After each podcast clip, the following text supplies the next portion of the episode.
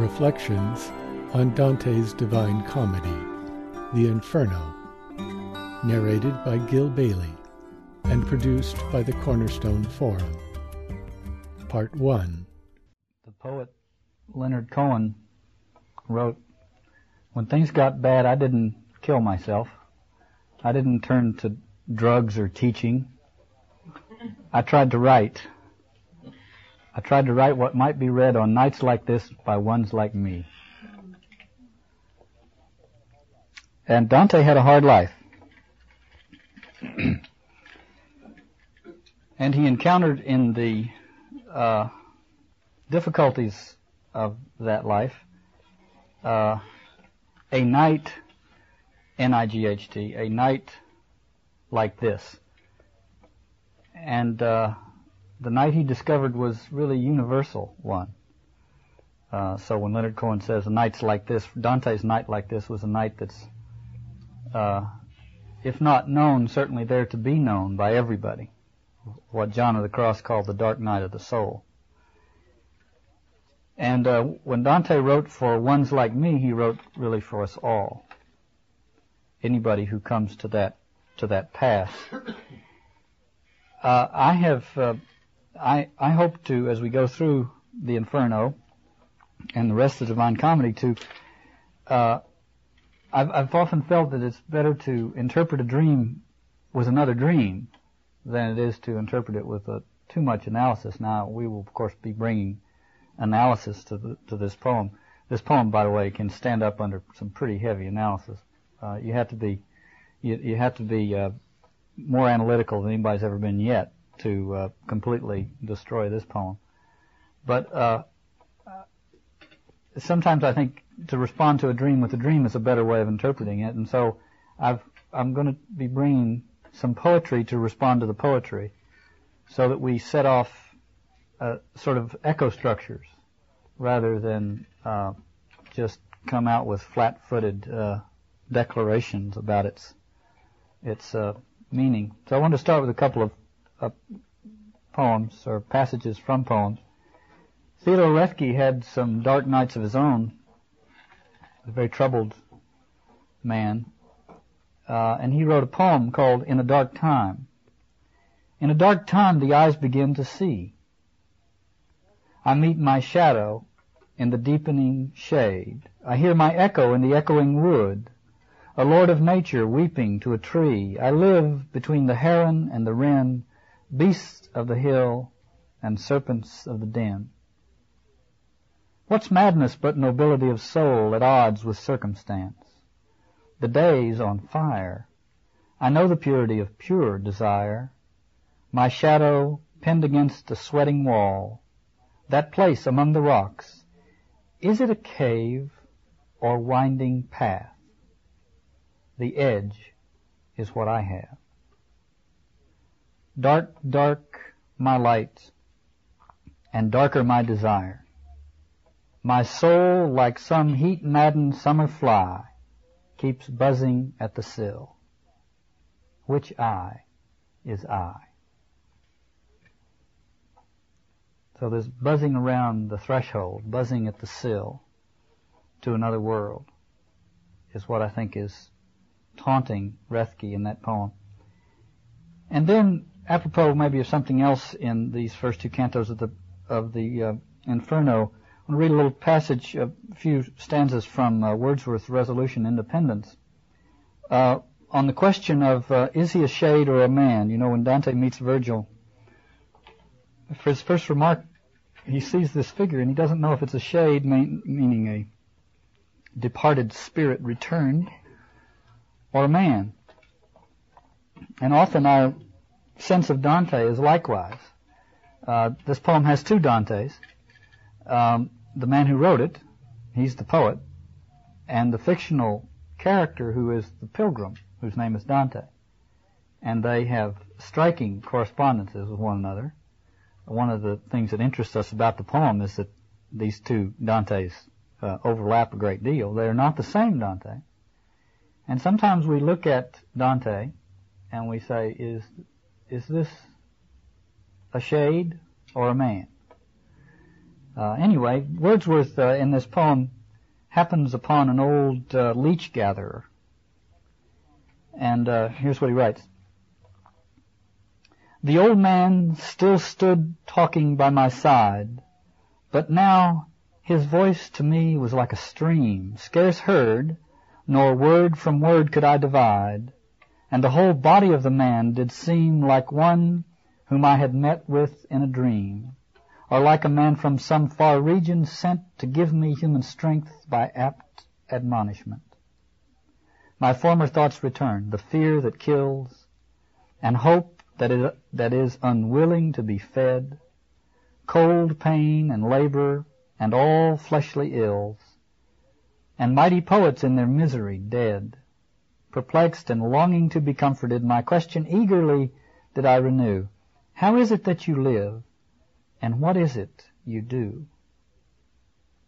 He with a smile did then his words repeat, and said that gathering leeches far and wide he travelled, stirring thus about his feet the waters of the pools where they abide. Once I could meet with them on every side, but they have dwindled long by slow decay. Yet still I persevere, and find them where I may. So some haunting creature from another realm doing strange things that seem antiquarian and out of date and um, extinct. Uh, but somehow Wordsworth finds him to be uh, intensely relevant to the question that's on his mind. So we might approach Dante with that same sense of awkward sense of his distance from us and the peculiar differences uh, between Dante and us, uh, and still in all be haunted by this strange work of his, and wonder how it relates to us, if it relates at all to us. So Rome fell in 476, and in 1492 Columbus discovered the Western Hemisphere. Somewhere in between those two dates is a very complex and uh, a spiritually uh, turbulent historical epoch, which we call the Middle Ages. Uh, lots of people narrow it down a lot more than those two dates do, but somewhere in there is something called the medieval age. The central institution of the medieval age was the church. The central myth was the Christian myth. We're talking about Europe, by the way. I don't uh, it's arguable that the central artistic form was the cathedral. Henry Osborn Taylor wrote a two-volume, The Classical Study of the Medieval Age, entitled The Medieval Mind. And in his last chapter, um, he, he entitles his last chapter, The Medieval Synthesis. And he subtitles his last chapter, Dante. And in it he makes the point that Dante summed it all up. He says, At last comes Dante to possess the whole, to think it, feel it, visualize its sum, and to make of it a poem. Now this is another era than the one we live in, but it was an enormously rich and complex uh, age. And to sum it up, to sum up an age like that in a poem, is itself a masterful and wonderful thing, uh, regardless of the inherent qualities of the age. Uh, but as, as I hope we'll come to see, this age has some things, surprisingly, to say to us, even though we no longer live in it. So the poem that Taylor's talking about is the Divine Comedy. The summation and supreme expression of this of this complex age. And what is it about? Well, it's about 13,000 lines long for one thing. It's about hell and purgatory and paradise. These are these are items in the in the uh, mythological uh, uh view of things which hardly uh, hardly compel us at all anymore. They've kind of dropped out of sight, which in a way makes it better, easier to go back to Dante. Uh, these terms don't have quite the spin on them that they may have had uh, uh, some time ago. But in any case, uh, what is the poem about? Well, the poem, I think, is about conversion. Not conversion from this creed to that creed, uh, or from this religion or church to that one, but conversion in the sense of a fundamental reorientation of the personality. And a detailed, the most detailed, I think, the most detailed examination of the process uh, that we have, certainly the most detailed examination process that we have in secular literature. Um, a uh, a reordering of consciousness. So this poem has become one of our. Um, uh, I think we have at least unofficially canonized this poem, or if we haven't, we should have. Uh, it is part of our cultural incorporating documents. This is the year we're going to have a lot of hoopla about the American Constitution, and we ought to. It is our it's our central incorporating document as a as a political people. Uh, but there are far more important ones. Uh, I have great reverence for that one, by the way. But there are far more important ones uh, that relate to deeper questions, more personal questions. And I think Dante's needs to be included in that. That we have these cultural incorporating documents to which we can return, uh, not to get the literal um, facts. That is to say, we return to these incorporating documents not as fundamentalists, but I don't mean to disparage anybody's uh, approach to sacred scripture here, but uh, uh, we return to them in order to uh, re-examine who we are. David Tracy, a theologian at the University of Chicago, wrote a book called The Analogical Imagination, and he he muses about what he calls the classics. He's using the term differently than we usually use it in a generic sense. The classics are these documents that uh, have pecu- uh, several peculi- peculiarities. One is that uh, they are either um, inexhaustible, or at least they we haven't exhausted them yet. That there that no final interpretation seems possible. They seem to always beckon to invite a, another interpretive effort, a deeper probe into their possible meaning. And secondly, uh, as one sets about the work of interpreting them, somewhere along the line, one discovers that this document is interpreting me instead of just me interpreting it. So they serve us to uh, help us take a look at ourselves. I want to repeat something here because we're starting out a new session and because I've made a modest living by repeating everything that's worth repeating. so I want to repeat this one over again. Um, uh, it has to do with this this word, the root word for tradition, which is traditio. It's the root word for both tradition and treason.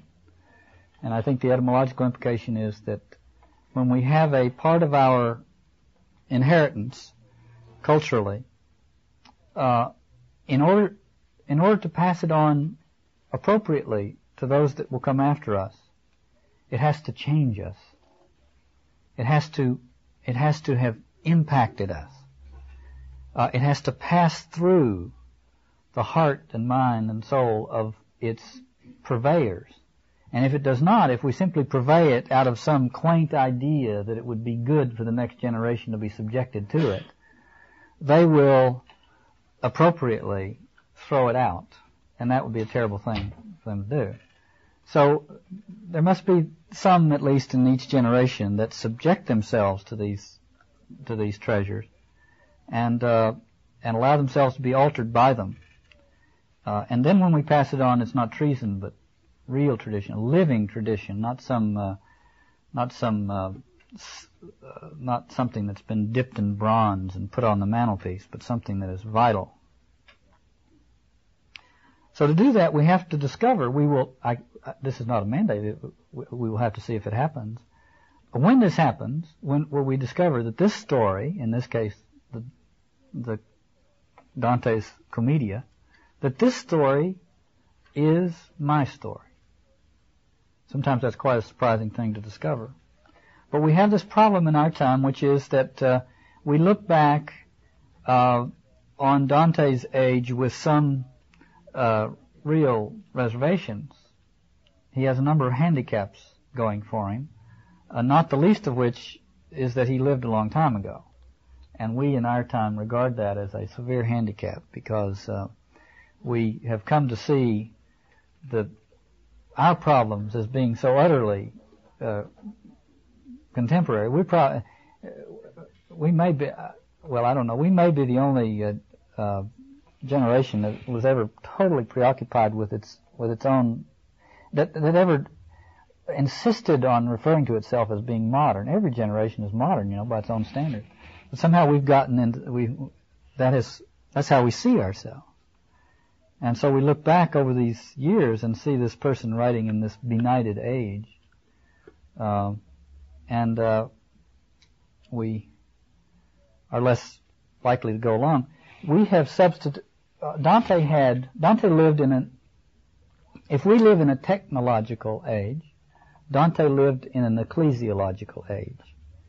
That is to say, he lived in an age in which it was the church and the and the mythos that the church uh, provided uh, that was the dominant uh, pattern for organizing human imagination.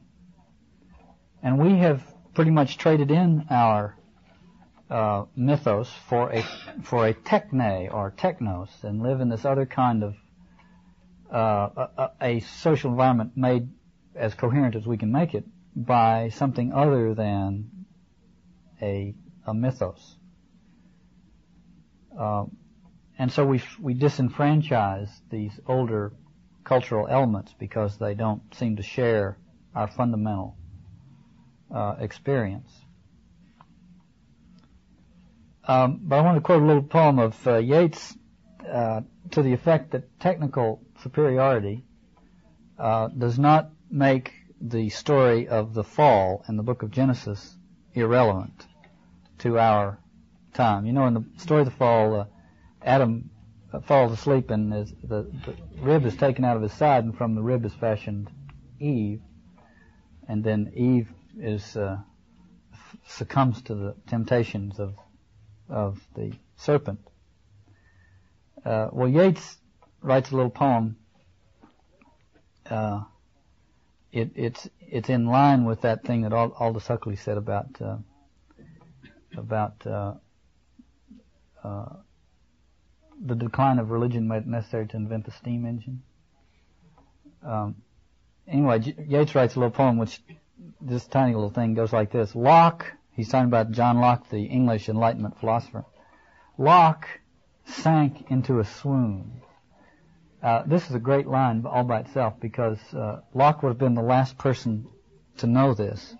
Locke was absolutely convinced, as were his contemporaries, that he was finally coming out of the swoon that he was leaving all that superstition and mystification and silliness behind, and he was getting down to the empirical facts. Thank you. Uh, but Yeats, uh, you know, sees things differently. So he starts out this little poem, Locke sank into a swoon. The garden died. God took the spinning jenny out of his side. And the poem ends there. The implication is the story of the fall all over again, only cornier. Well, uh, I want to massage a little bit more this distinction between the two ages, um, and and to admit that there is a blurred line between the medieval age and ours. Uh, you know, Carl Jung in that 1958 uh, interview with uh, John Freeman in the BBC interview, Jung refers to his parents as being uh, the last members of the medieval age. He says they lived in the late the late medieval period. Uh, Jung was born in 1875, so so it creeps, you know, it lingers in. Well, perhaps it is that lingering that that uh, uh, uh, Henry Adams talks about. Henry Adams was a historian who, um, in his autobiography, uh, tells about a moment in where, at which he stood, if you will, on the seam, or as close to the seam as we can find, I think, the seam separating the age we live in, the age of technos, and the age that we had, that we were leaving behind, the age of the mythos. And he stands uh, at that seam and talks about it. He's at the 19, uh, excuse me, 1893 Chicago World's Fair, where the big item was uh, the dynamo that was generating electricity. And everybody had come to this World's Fair to look at this marvel, this huge dynamo swirling and outcoming electricity to do all kinds of little interesting things. And Henry Adams is in the room where these dynamos are humming along, and he's awed by it. And he begins to muse at what it means. And I just take a few excerpts from his his comments.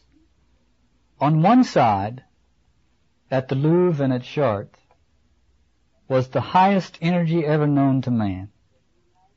The creator of four-fifths of his noblest art, exercising vastly more attraction over the human mind than all the steam engines and dynamos ever dreamed of. And yet this energy was unknown to the American mind. Symbol or energy, the Virgin had acted as the greatest source the Western world had ever, excuse me, the greatest force the Western world had ever felt, and had drawn man's activities to herself more strongly than any other power, natural or supernatural, had ever done. The historian's business was to follow the track of the energy, to find where it came from and where it went. Only with the instinct of despair could one force oneself into this old thicket of ignorance after having been repulsed a score of entrances more promising and more popular. In each, excuse me, in such labyrinths, the staff is a force almost more necessary than legs. The pen becomes a sort of blind man's dog to keep him from falling into the gutters. And so Henry Adams at the exciting threshold of a new age of technological mastery, curious as a historian to find out what is it that really moves us, turns around, and heads back into what he calls that old thicket of ignorance, and spends his next years writing his major contribution to us, which is a a book on uh, uh, Mont Saint Michel and Chartres. He goes back to try to understand primarily that energy that built the cathedral, and to wonder where it's gone, in what way it's been sublimated in our age, and whether or not it will reappear. Yeah, I think it's showing very interesting signs of reappearing, by the way. Well, what Dante had abundantly, which we have only very poorly, is an interpretive paradigm. A richly complex doctrinal scheme of things. In the imaginative terms of which he could not only try to overcome his disillusionment, but only in terms of which could he fully experience the disillusionment in the first place. He had a cosmology or a mythos that gave him access to his own experience. Now that seems odd. We tend to think that we can just have access to our own experience just straight away. Uh, but it turns out it's not really like that. Every experience is, in part, an interpretation of itself. And if we don't have some interpretive paradigm, we may have an experience, and either not fully have it or not have any sense of its significance or its where it, where it belongs in the order of things. Now we may have all kinds of things to say doctrinally about Dante's mythos, but the point is he had one that stood him in good stead when it came to having the experience, the deeper experience of his own life. The only background mythos that even remotely resembles Dante that exists in our time is evolution. And uh, it is in many ways an exciting one. In many ways, um, it, it, does how it, it, it, you may have noticed by reading the headlines, it's not a universally shared one. Um, but it has some interesting things going for it. But it has none of the complexity and paradox that, Dante, uh, that the one Dante had. Um, and it has one, some would feel fatal flaw, and that is it leads us right back into the same kind of arrogance that is our fundamental problem to begin with, namely, we're living in this latter day. And since evolution is a progressive thing, we therefore are on the top of the heap. So it contributes to the very the very arrogance that it ought to be that a, that a genuine mythos ought to be undercutting. Uh, the French uh, writer and and mystic uh, Simone Weil, hearkening to the allegory of the cave, Plato's allegory of the cave, says to come out of the cave means to cease to make the future our objective.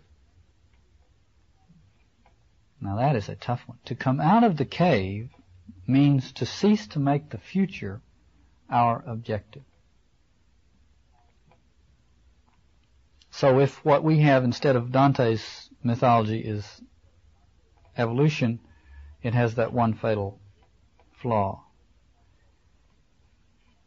Dante's interpretive method is unquestionably out of sync with our time.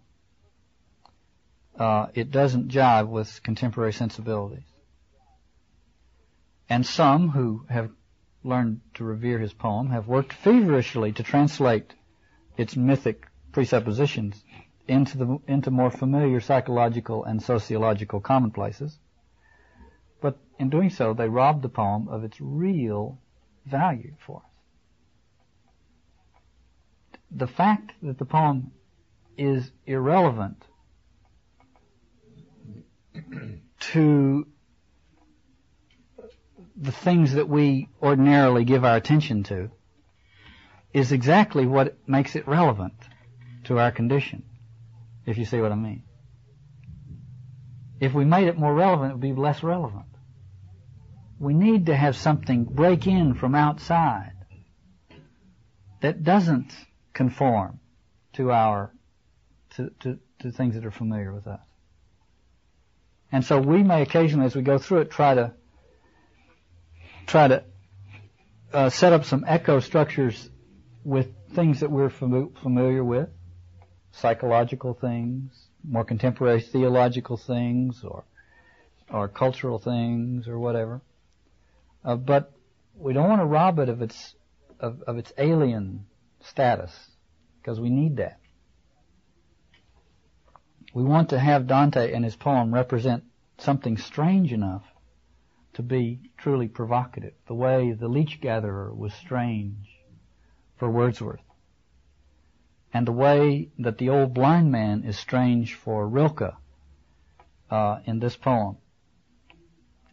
That blind man standing by the parapet, gray as some nameless empire's boundary stone, is he perhaps that something unbeknown to which the planetary clock is set, the silent center of the starry ways, for all around him strives and struts and strays. I love that line. For all around him strives and struts and strays. He keeps his movelessly inerrant station where manifold perplexing crossways go, a somber entrance to the world below among a superficial generation.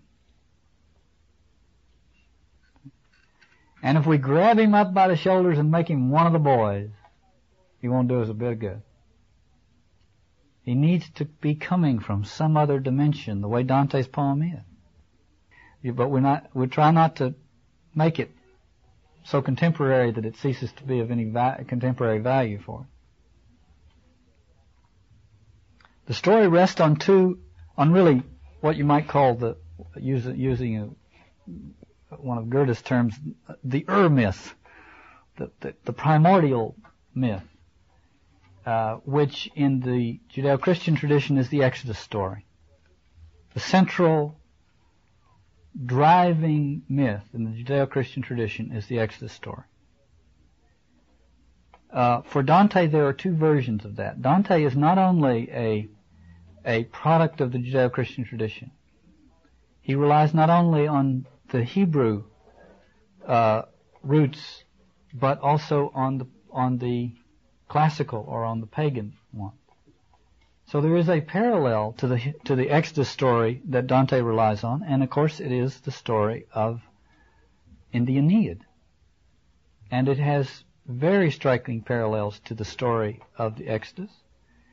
The Exodus leaves Egypt, uh, wanders in the wilderness, finally comes into the promised land to struggle against the Canaanites in order to establish the holy city. The Trojans leave Troy in flames, uh, wander on the surface of a, of a tempestuous sea, land in Italy, struggle with the native Rutulians, and finally lay the foundations for Rome. Striking parallels.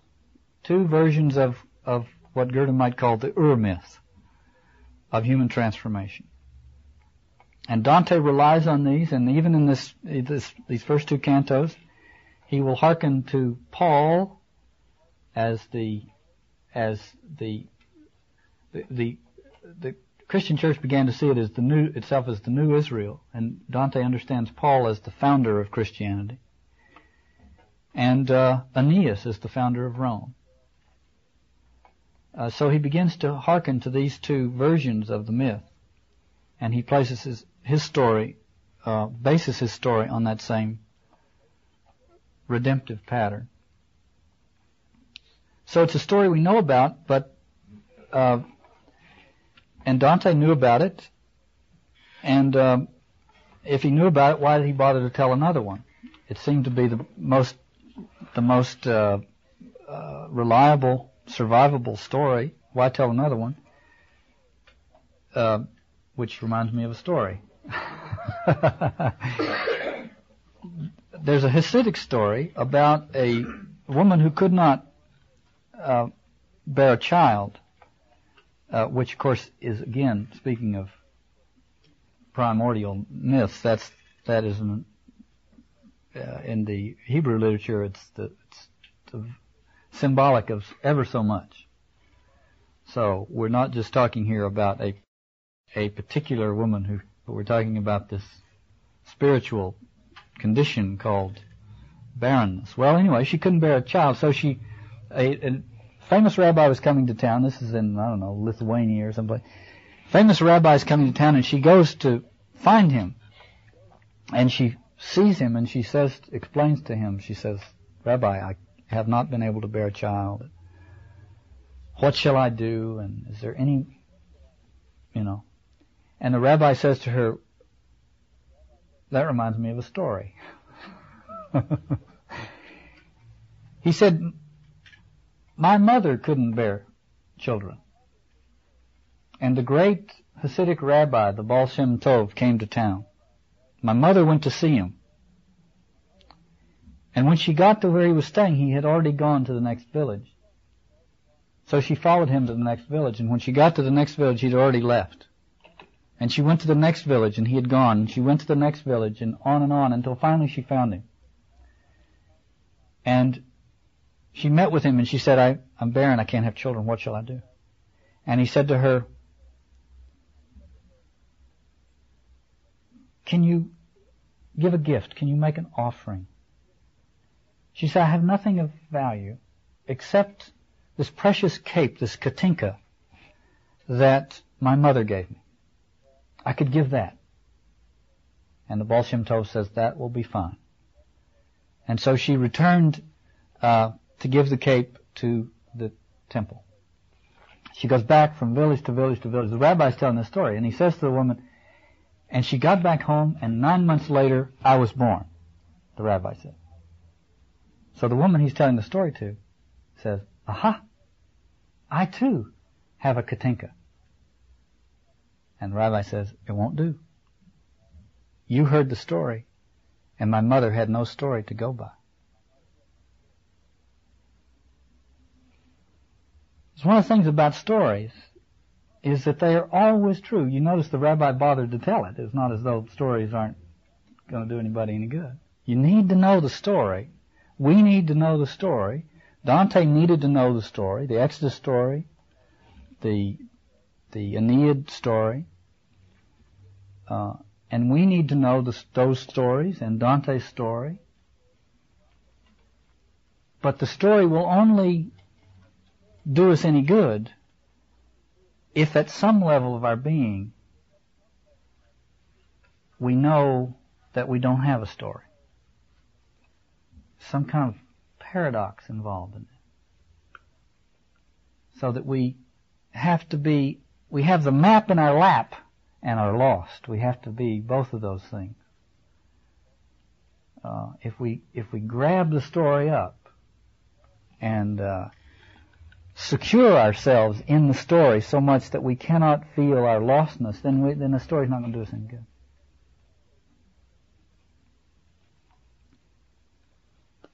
So, how to interpret? Uh, by the way, uh, Dante had uh, the Aeneid in hand, and it was only when he was lost that he really found that it was a story he could rely on. So he went around both having and not having a story. How do we interpret the poem? I want to just say this at the outset because uh, we will, uh, with this as we have with other things, take some take some liberties in interpreting it. Uh, but I want to remind you, uh, in to use the legal terms, we have any lawyers here. Um, this this uh, this poem is in the public domain. Uh, it is not the it is not um, in the possession of uh, any um, official interpreters.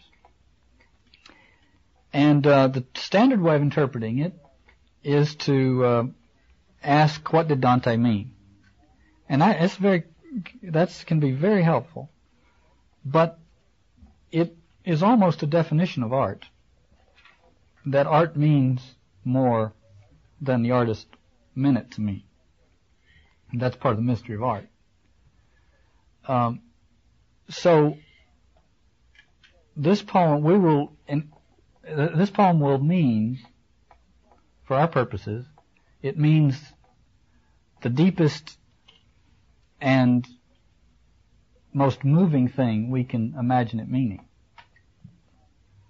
And occasionally we want to find out what Dante meant so as to keep ourselves grounded, uh, so as a kind of corrective so that we don't get too far away from but we're not going to be stuck with this question of what did he mean by that? What does it mean to me? And then let's explore that. So, so just, we just have at it in that way. And in, what, in some way Dante invited us to have at it. In a letter, an important letter to one of his patrons, uh, a man named Cangrande, Cangrande, Dante uh, alludes to his technique and what he has done with the poem, and he says, "I have written a poem that is in, that is available for interpretation at four levels simultaneously." This is a little bit like uh, like saying you have juggled twelve balls in the air while you know. I mean, but he says each each of these levels are available, And he called them the literal, the moral, the allegorical, and the anagogical. Anagogical meaning the mystical. And he gave an example uh, in his letter to Cangrande, and he said he took the phrase "Israel went out of Egypt." Interesting that he took that phrase. That's of course the Ur myth we're talking about. And he says, literally, it means Israel escaped Egypt. Morally, it means the conversion of a soul from sinful life. Analogically, it means redemption through Christian conversion. And mystically, anagogically, it means the movement of a life from temporal to eternal states of being. So that he says, in this poem, when you come upon a simple phrase like that, know, he said, that it's available for any of those levels. And sort of if the shoe fits, wear it. Just find find whichever one you need to find at any given place in the poem, and that it'll be there for you. Uh, Henry Osborn Taylor, referring to this this uh, one of the things that many people have commented on about this poem is that it is so uh, multifaceted in that way. Taylor says, speaking of Dante, in his mind so worked the genius of symbolism, every fact's apparent meaning was closed with the significance of other modes of truth. So just echo structures and uh, internal references and uh, all of that. But these these four levels are not equally significant. They are uh, they uh, grow in significance, so that the anagogical or the mystical is the most significant. And we will not stay at that level in our interpretation at all, but we will perhaps emphasize it occasionally in the special way that it requires emphasis. The literal and the moral level, particularly in the Inferno, tend to uh, tend to preempt the deeper level, and so we will have to uh, make an effort to get that deeper level to sound for us. And the way that I've we've done this in the past, and the way that I propose to do it here, at least occasionally, is something we have talked about, referred to in the past as liturgical exposure. That is to say, I mean, we can't all break into hymn uh, or start, uh, you know, start throwing the the uh, incense around or whatever. Uh, but liturgical exposure would be to come upon a passage where we in some way uh, create a refrain. Uh, we re- we create a we intone a passage, and we try to have it reverberate for us at a deeper level, and see if by repeating it several times we can get it to drop into that deeper significance. Well, it's a poem about conversion. There are three things to mention here. It begins with disillusionment which uh, is not altogether bad if you're if you're caught up in an illusion. Uh, then a dose of disillusionment is a is exactly what's prescribed. Secondly, it's divided into three phases: hell, purgatory, and paradise, representing in the most general sense the recognition of sin and its consequences, the uh, renunciation of that impulse, or probably better, a reorientation of our of our impulses in the purgatorio, and a gradual learning to live in the divine presence in the paradiso. Now, this uh, tripartite breakdown of the of the mystical journey is almost unanimously uh, consented to or, uh, or, affirmed by in the mystical tradition. There are a number of instances of this that could be uh, that we could uh, use to to echo Dante's breakdown. Uh, but one aspect of it I, I did want to bring. Uh, Jakob the the uh, German mystic, wrote, "We are to understand reality as a threefold being, or three worlds in one another." I, I, that's what I want to emphasize: in one another, coterminous with one another. If one sees a man right, he may say, "I see here three worlds standing." So that these three, we will experience them sequentially, and in many ways they are sequential, uh, but in another way they are they are uh, layers of our being, and one never quite does away with one. And the third thing about uh, this conversion story is that it introduces the pilgrim and the reader to a, uh, a, a, series of wrenching paradoxes, uh, culminating in uh, the realization that the world is upside down. And so the word conversion means to turn around. We in our time say, boy, that really turned me around. Well, that's what a conversion is. To turn around. Dante's might use the imagery, as a matter of fact, he does use the imagery other way. We turn the world upside down. Um, but we suddenly realize that we've been living in a world that's either backwards or upside down.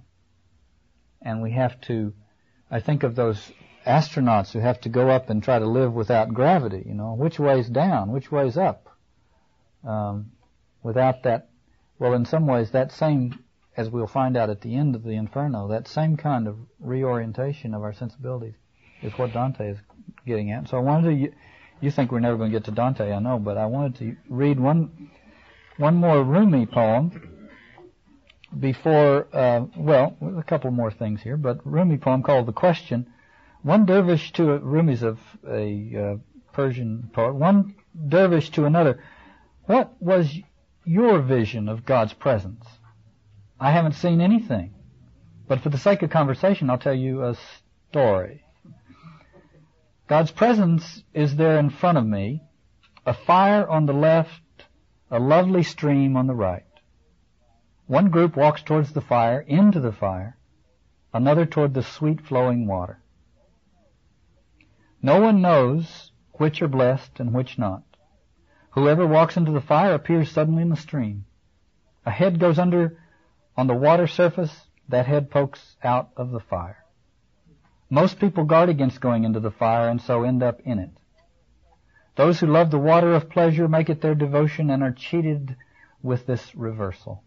The trickery goes further. The voice of the fire tells the truth, saying, I am not the fire. I am fountainhead.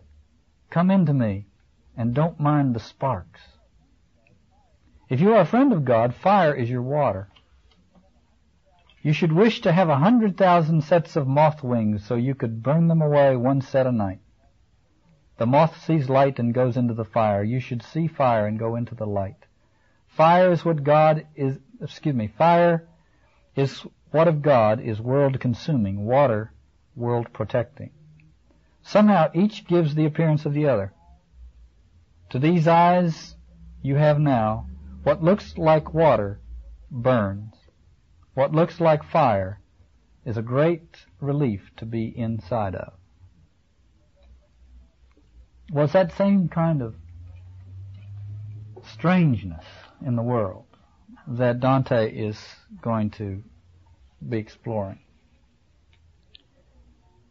It is a mystical uh, transformation that's part of this, so I wanted to do a few more little things. I'm getting long-winded on this introduction. Evelyn Underhill, who did a study of mysticism,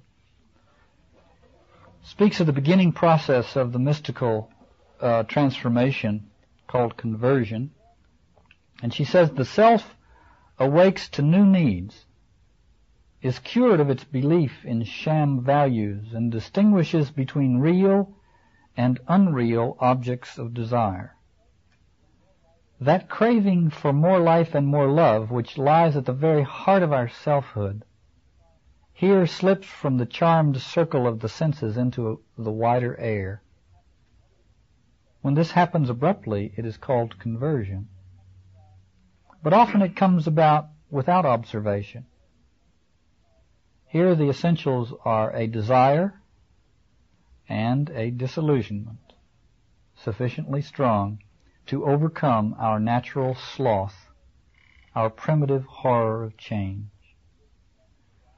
The two ingredients are a desire and a disillusionment. Lao Tzu in the Tao Te Ching says, always rid yourself of desires in order to observe its secrets, but always allow yourself to have desire in order to observe its manifestations. Underhill says desire and disillusionment. These, by the way, are two things that Dante never loses touch with. That's what makes his poem so exciting. Uh, Dante is, if I may use a computer lingo here, uh, Dante is user friendly. Um, just to say that uh, he not only provides us with the poem, but he teaches us how to read it, teaches us how to experience it along the way. He anticipates our dilemma, and he tries to help us out of it. Our dilemma is that we don't know how to be lost. We're uh, we have so we have so structured our lives so as to avoid fully experiencing our lostness uh, that we're simply not available for transformation. Uh, you know, Robert Frost in that poem "Directive" says uh, says to his reader, "Are you lost enough to find yourself?"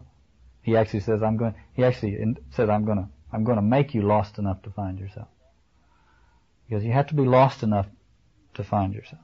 Well, he he begins by instructing us on the art of being lost, and then he shows us mirrors for us what our response is likely to be.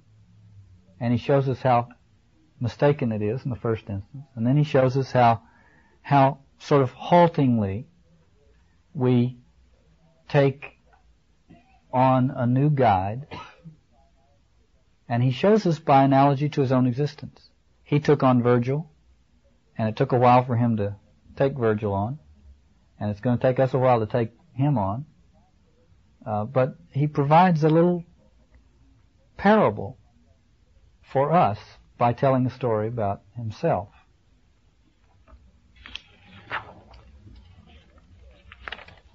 So let's, uh, with great fear and trembling, uh, take on these first two or three lines. It must be said now, Dante, uh, since we last saw him in the in the uh, La Vita Nuova has spent his life in philosophy and politics and has done some reasonably impressive things in both those areas.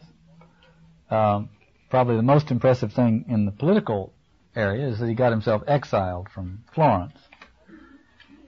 Uh, but in any case, he has come to regard these years of emphasizing philosophy and politics as having been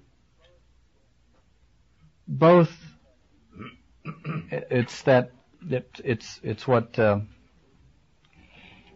who is it I guess it's Huston Smith says there comes a moment when you realize two things that Number one, that my whole life has been misdirected, and number two, that everything is as it should be.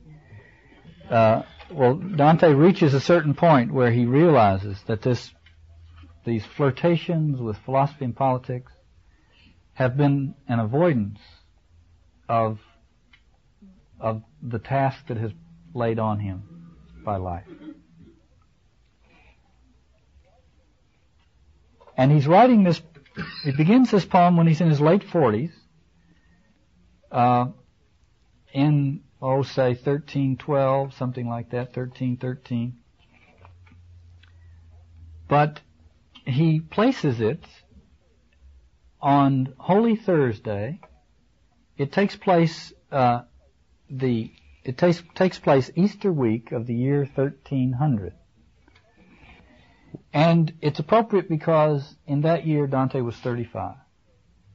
And the psalmist says we have uh, our our three score and ten. 35 is half of that. It's interesting. Jung came to the same conclusion about the midlife. So we can start out with this now hackneyed notion of the midlife crisis. Well, it won't be hackneyed when Dante gets finished with it. And so he begins his spiritual autobiography. When I had journeyed half our life's way, I found myself within a shadowed forest, for I had lost the path that does not stray. And then he's going to describe a kind of moral landscape, existential landscape.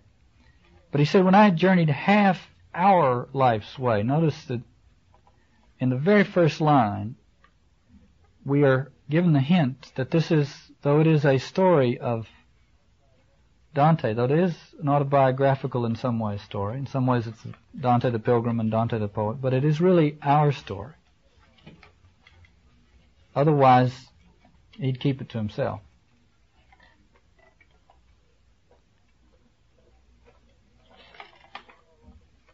When I had journeyed half our life's way, I found myself within a shadowed forest, for I had lost the path that does not stray. Now, here's a little mantra that uh, homework is to repeat this mantra about uh, what should we say two or three hundred times between now and next week. Mantra is this: I found myself lost. I found myself lost. I found myself lost. How else? How else?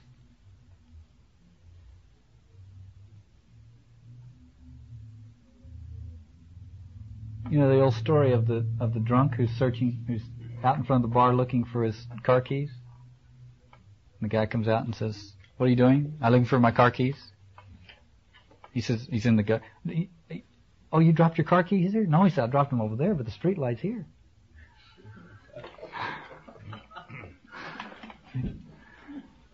I, or the, or the, you know, the, we all came to California to find ourselves, but that's not where we lost ourselves, is it? well, anyway, I found myself lost. There's a great mystery to that, see. If we could allow ourselves to feel that lostness, we could begin the process of finding ourselves. And he talks about how, he talks about this, the, how loathsome this experience was. This dark wood. But he says it was good came of it. So he said, I'm going to tell you the story. It was a was a hard one, but a good came of it. So I want to tell you the story. And he says, I cannot, this is line 10, I cannot clearly say how I had entered the wood. I was so full of sleep just at the point where I abandoned the true path. I don't even know how I got here. I, I got here by being asleep at the wheel. I just kind of went along with what was happening and woke up and realized that, as uh, Roethke says in that poem, which I is I? Will the real Dante please stand up? I don't even know how I got here. I was just going along with the program. But it wasn't my program. But when I'd reached the bottom of the hill, it rose among the boundary of the valley that had harassed my heart with so much fear, and then he sees behind this little hill the sun coming up. And he feels a little better.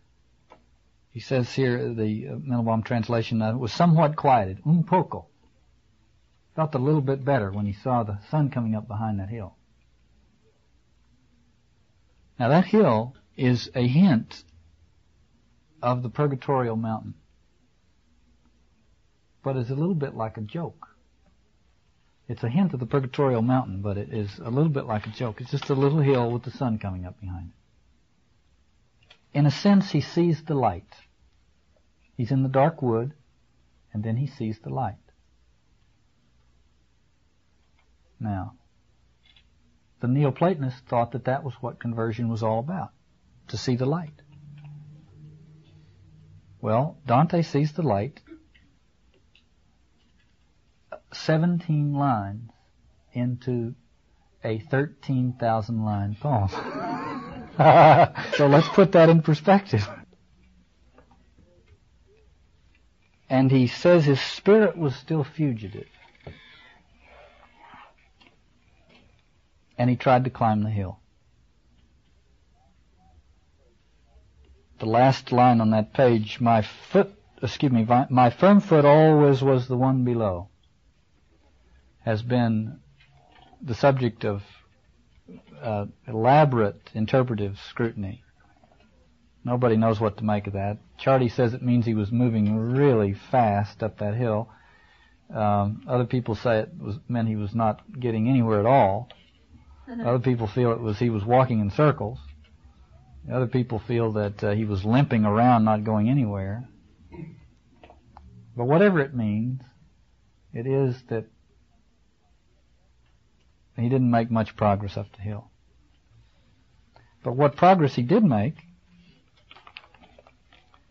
was thwarted by the appearance of these three beasts, and they too are widely interpreted: the leopard, the lion, and the she-wolf. And uh, they are. They can be interpreted on all four of those levels that we talked about. Uh, but instead of us interpreting them, uh, we might best just realize that they are whatever they are, whatever they are for you or for me. There, there are at least three of them there, and uh, at least one of them has got what it takes to get us back down the hill. And thank God for that, because well, that's the wrong direction to go anyway. These creatures perhaps are here because of the fundamental sin of pride, thinking I can climb up that little hill, that I can achieve conversion by an act of will, particularly when my will is is is so uh, so hampered with delusional uh, stuff. So Dante backs down the hill, the she wolf snarling all the while, and he says, line 53, I abandoned hope of ever climbing up that mountain slope. And then, of course, the nickel drops. I abandoned hope of ever climbing up the mountain slope. Now he's going to refer to Paul and Aeneas, and both Paul and Aeneas have something of that same experience. In the letter to the Romans, Paul says, The good that I would do, I do not, but the evil which I would not do, that I do. He says, I am helpless to achieve this conversion experience on my own. And Aeneas, in one of the most, I think, meaningful parts of the Aeneid, into book five, uh, the the pilot of Aeneas' ship, Palinurus, his friend and, and the pilot of his ship, the gods have uh, declared that he must be cast into the sea. And he, like a good pilot, like the good ego, is clinging to the, to the tiller, guiding the ship, clinging to it so tightly that when the gods try to toss him into the, into the sea, it snaps off the, the steering rod. So not only does the pilot fall into the sea, but the ability to steer the ship with any coherence does likewise. Psychologically, see that moment. And the book five ends with Aeneas feeling his ship adrift and taking what's left of the tiller himself and trying to steer it. And book six opens with Aeneas letting his arms fall slack and letting the, the sea and the wind take him where he needs to go. Nothing, nothing is more of an affront to the American mind than that idea. There's a poem, little poem by William Stafford where he's, American poet William Stafford, where he, I think talks of a similar moment in his life. He says, I want to be as afraid as the teeth are big. I want to be as dumb as the wise are wrong. I'd just as soon be pushed by events to where I belong. See? He just lets that go. St. John of the Cross said, if a person would be sure of his road, he must close his eyes and walk in the dark. Well, something of that here. Abandoned hope of ever climbing that mountain slope. And then he sees Virgil. He sees Virgil at that moment.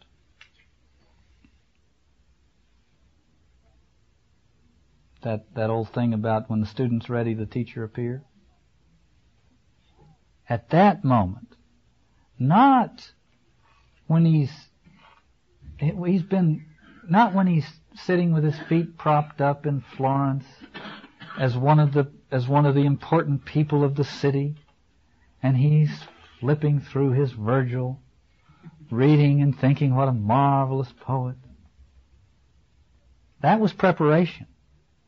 But it's at the moment when he gives up hope, in his exile and in his despair, that he finds that Virgil really is reliable. So he sees this figure. He doesn't know who it is at first. And he doesn't bother to ask who it is at first. The first thing he says is, Miserere, have mercy on me. Have pity on me.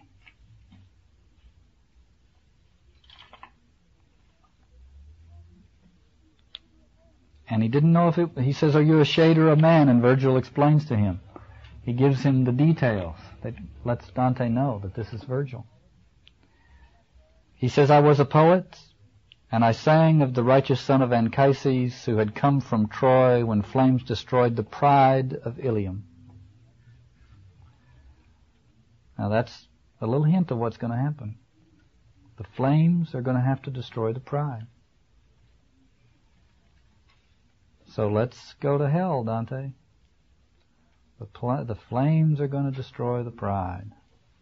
And that's what makes Rome possible. See the Ur myth there? Just like the, just as the Red Sea destroyed the Egyptians and made the promised land a possibility. The flames are going to destroy the pride. And now you see Dante begins to understand Virgil for the first time in his life. There's a poem by Robert Browning. I heard a voice perchance I heard long ago, but all too low, so that scarce a care it, it stirred if the voice were real or no. I heard it in my youth, when first the waters of my life outburst, but now their stream ebbs faint. I hear that voice, still low, but fatal clear.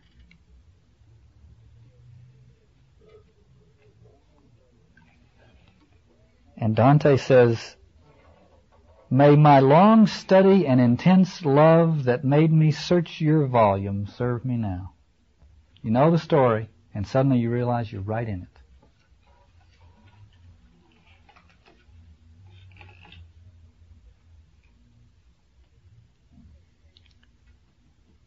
And Dante says, help me. That's the other, uh, that's the other mantra that to go along with I found myself lost. And the other one is help me. Two of the hardest words to, in the world to say. And one of the reasons we don't like to say them is we're like little children, you know, walking home in the dark, and we hear these, we hear, we think we hear something behind us, and we try not to run, because we know if we if we take two steps running, we'll just panic. And we really are children, and fragile, and and uh, frightened, and unsure, beneath all our parent sureness. You know. And we all know that if we ever with meaning said the words, help me, the whole facade might fall right into the street.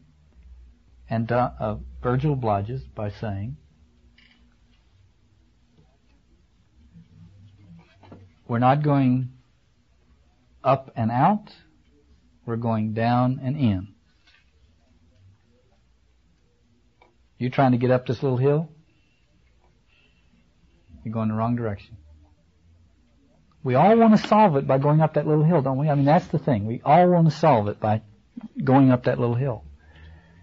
We begin to experience that disorientation, and inevitably, there's a little hill that pops up with a little glow of sunrise behind it, and we start charging up that hill. Ah, ha! Ah! This will be it. That's the solution. Virgil says, down. You want to go up? Go down. Now, if that, if you, if you begin to hear a hint at this point that the world is wrong side up, so much the better. You want to go up? Let's go down.